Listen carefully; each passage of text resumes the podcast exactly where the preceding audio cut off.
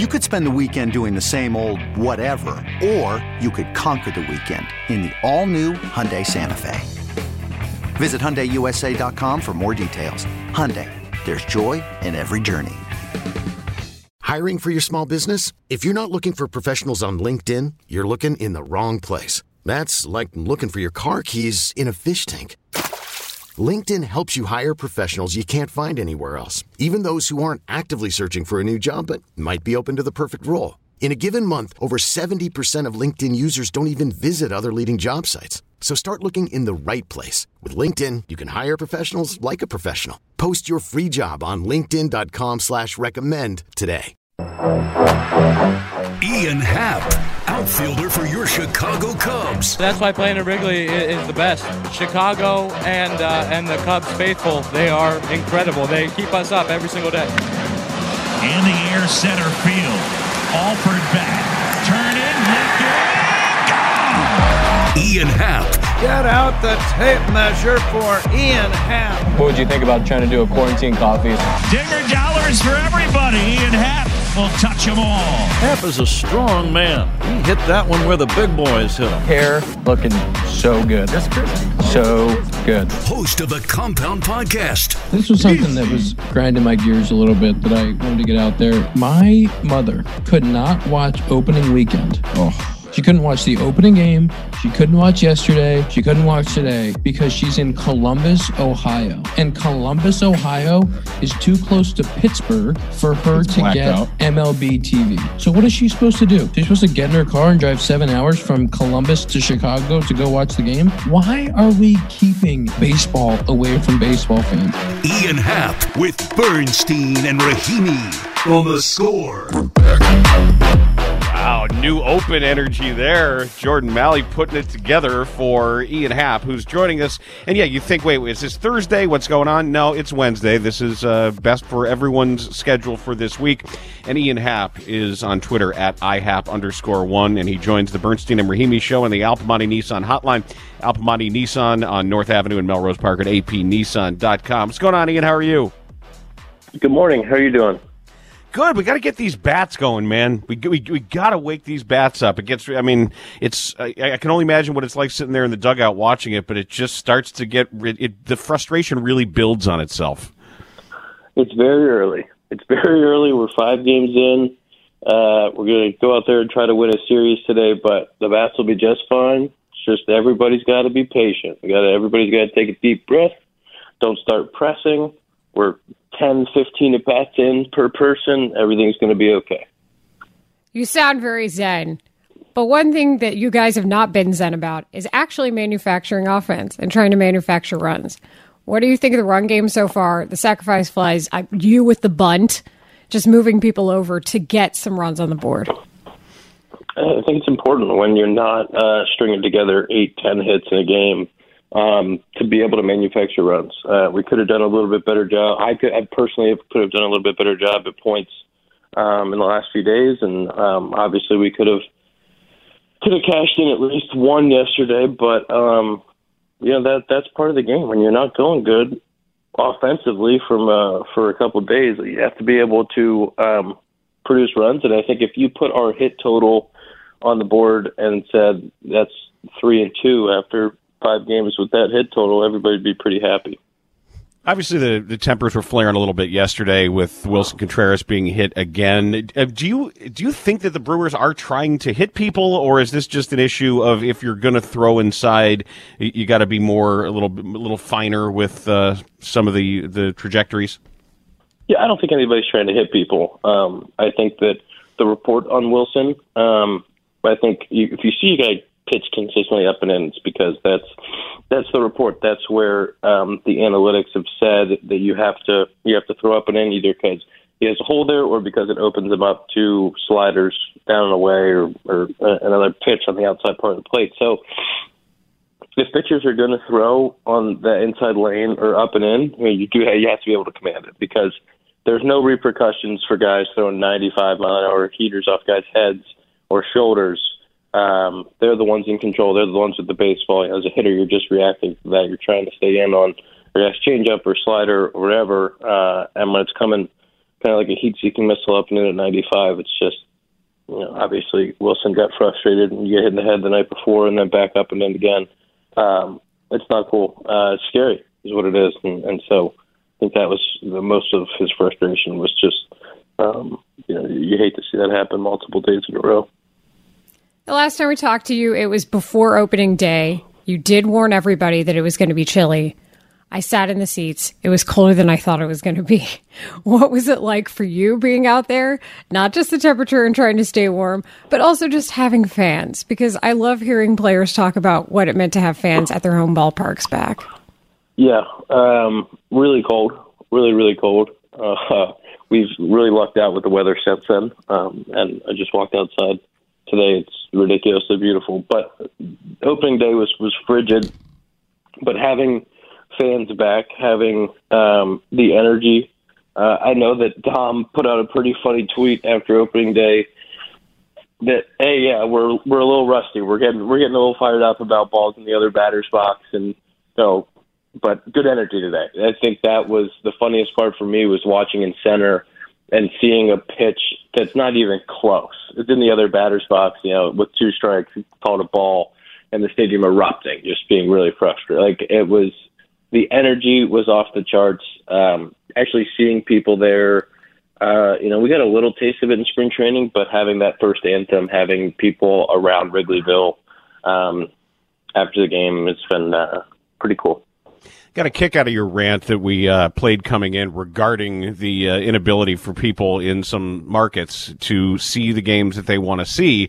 And already the response to that we're seeing on Twitch and on the text line here, people saying, yeah, more of that. Tell the truth about that. Yet every time I try to unravel some of this mare's nest, I always get well actually'd with somebody saying, you know, because the MLB app does this and or there is a carriage agreement with this particular cable company.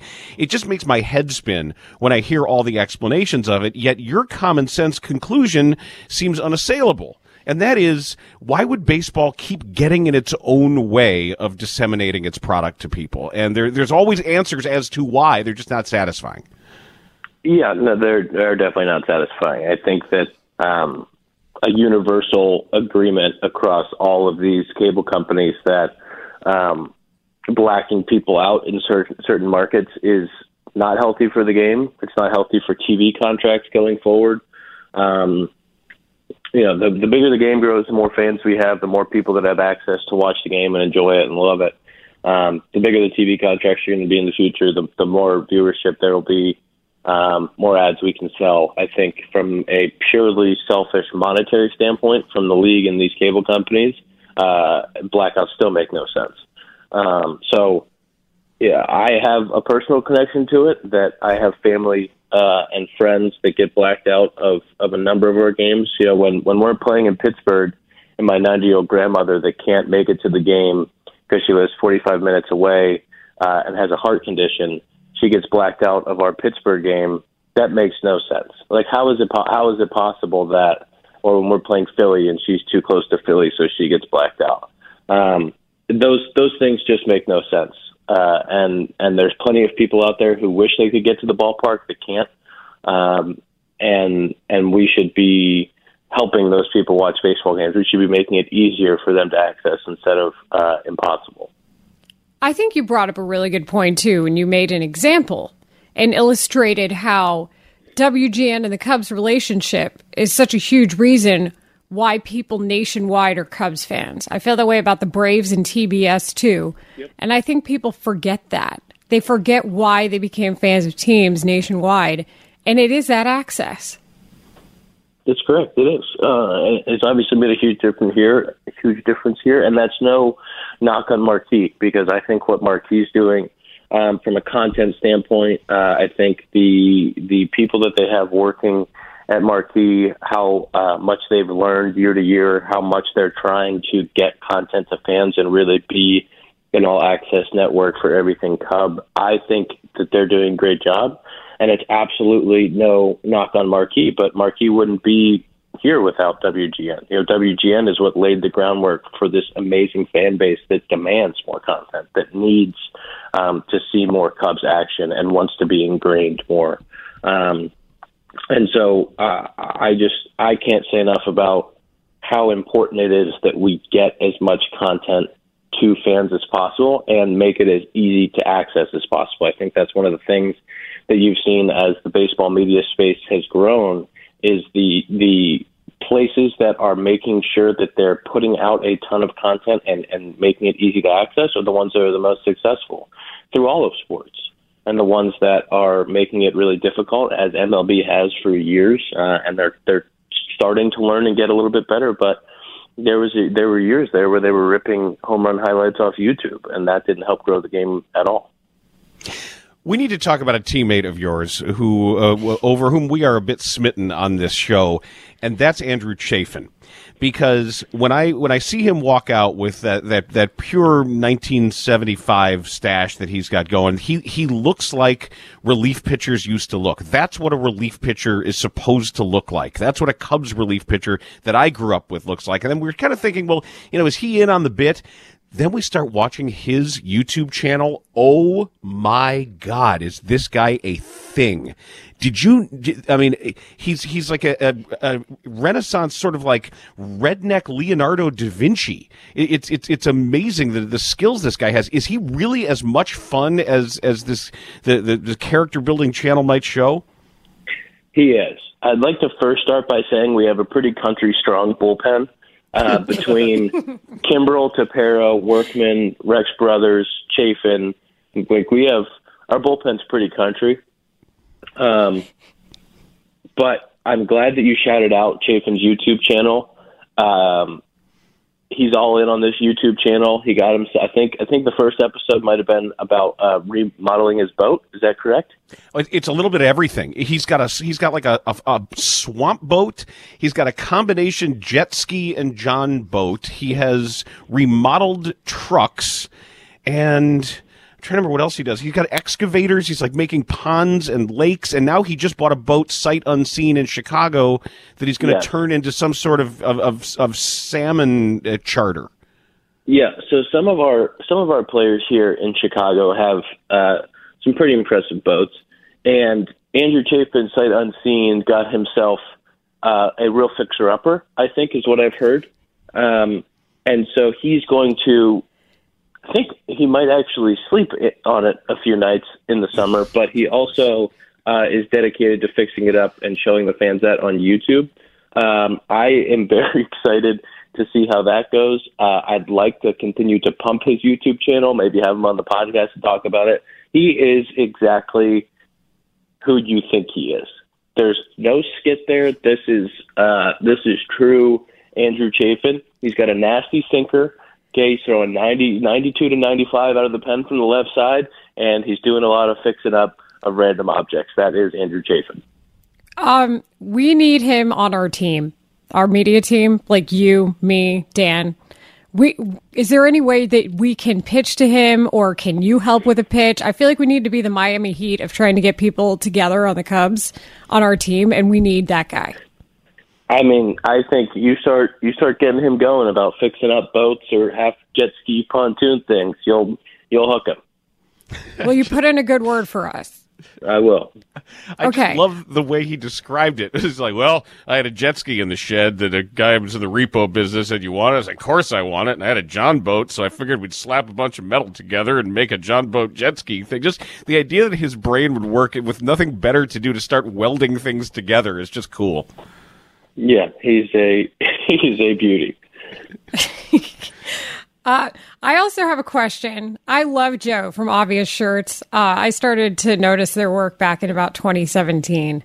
And I love the shirts that you guys are doing that are manager, vendor, just all the obvious shirts. I think I need a broadcaster one. How can we help with the Obvious Shirts collaboration? I love what you guys are doing.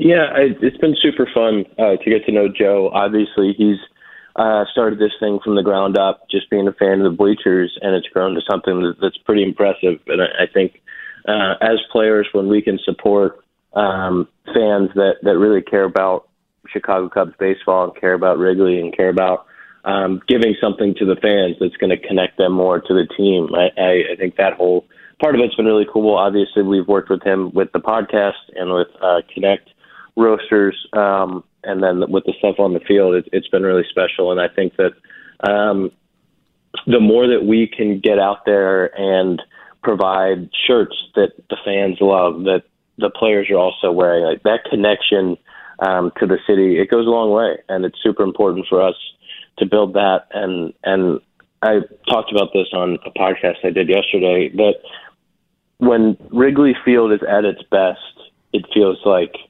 from the manager to the guy on the mound to the center fielder to the vendor in section 220, every single person in that stadium is pulling for the same goal. And that's what makes Wrigley such a special place, is that every single person of the 40,000 people in attendance all want the same exact outcome. And it's really felt in the air, and that's kind of, I think Joe has really captured that at Obvious Shirts, that everybody is trying to pull in the same direction. It's interesting that you talk about the community like that. That's echoed in how you talk about baseball and content and building that sense of community. There's always been something unique about Wrigley Field, and I don't want to wax all romantic about it because that's not really my style. But I always get back to what Len Kasper said for years, that he felt that there's something about Wrigley Field that amplifies emotion in both directions. That everything, that bad things feel worse, good things feel better. That there's something about that building and the history of that building and the shared ethos of Cubs fandom that just does that. And I totally agree. I can't explain why, and I don't know if that transfers to players as well, but there's no question that building is indeed an amplifier of feelings. It's not easy to put your finger on it, and I don't know if it's because it's in the middle of a neighborhood. I don't know if it's because the fan base is so enthusiastic and cares so much. I don't know if it's because the winters are so bad and it makes everybody so excited to be outside in 70-degree weather. It's really hard to put your finger on, but it is it's different. And I think that the one thing that I've really noticed and tried to be kind of aware of this year, we kind of walk out a different way. And every staff member, whether it's vendor, security, ticketing, we kind of see more of these people, and you start to recognize faces. 5 years now for me, you start to recognize faces. These people are so excited to come to work every day and be a part of what we're doing, and their dedication to the Cubs, even after taking a full season off, is what makes this thing churn every day and what lets us go out and just play baseball. And their pure excitement and happiness after a Cub win, and the things that they say to us on the way out of the building, it doesn't go unnoticed. And I don't think the players take it for granted. It's really, really special. And I don't think that is like that at every stadium. I don't think that the vendor in the upper deck cares as much about the team winning on a daily basis as the community at Wrigley. And these people that have been doing it for 10, 20, 30, 40, 50 seasons, like, that is a very, very special thing here that I think permeates the fan base and also the product on the field. It sounds so sublime. So I have to ask you now this. As much as you love Wrigley, at what point do you feel better as an outfielder when the IV grows in during the season? What month are we at where you feel a little more confident about what's behind you? It never gets soft, I'll tell you that. The bricks never go away. But the ricochets off the wall are a little bit less scary. I think, it's funny having a couple outfielders that are new out there because we haven't had that for a little while and getting to kind of talk through the wall and how dark it is in the outfield. I don't think that's one thing that people don't really realize is that there's no, because it's a neighborhood, there's no lights in the outfield. You only have lights kind of on the infield, and they shine towards the outfielder. So outfield's super dark, and the ball is always backlit. So it's really hard to see spin, and it's really hard to see anything, actually, at night. And just getting back to that and seeing it for the first time in the last couple of days has been actually comical how dark it is. But yeah, the when the ivy starts growing in, definitely looks a little bit different. But I would say that the wall is still not padded. Well, most important occurrence of the week is Dinger Dollars. We got the Home Run Club got its first infusion of Dinger Dollars thanks to that shot to center field. Are you getting the sign-ups going with that? Yeah, I'm glad I could help out with 5 Dinger Dollars to start week one. We're over 400, headed to 500, almost halfway to our goal. The website's either homerunclub.coffee or you can just go to ConnectRoasters.com and sign up. But the participation's been awesome. I was able to send a video out to all of the members and write my note to everybody. So I'm super excited for that first shipment of coffee to go out, and then hopefully we can kind of sneak over that 500 number and head towards 1,000. All right, I've got my FanDuel Sportsbook app open here looking at the Masters odds, and there might be a couple of real good value bets on here. So I would say I'm going to ask you for your actual pick of who you think is going to win, and then I want to know where maybe your long shot money would go, because you get long shots in the Masters. Favorites generally don't fare all that well. That's true. Wow. It's a great question. Long shot, I'll take Joel Damon long shot. If he shows up and plays great, that'll seem like an amazing pick. I'm gonna go, man. I don't want to just say DJ to say DJ, but I just always really like his game. It's just so steady. Who do you think? What are your picks? You know, as much as I can't stand Patrick Reed and I openly root against him, he's just always in this. You know, I always want somebody that I like who hasn't won a major to win a major. And whether that's Tony Finau or whether it's Shoffley, I think Rom just had a baby, so might be a little bit distracted, but otherwise he'd be an easy pick. I tend to want, like Ricky Fowler or somebody like that to have their little Sergio Garcia kind of moment. I think Finau's a great pick. Big Finau fan, would love to see him win it. That would be a feel-good pick for me. Obviously, Joel Damon, friend of the pod, would be a great one too. But I love DJ's game. I can't step away from that. I think he's got the lowest odds to win. Maybe not the best money, but he's probably winning the thing. So I think that's fair all around. Yep. Ian, good health and many more barrels and more Dinger Dollars. Always appreciate it. Thanks, guys. Have a good one. Thank you, Ian.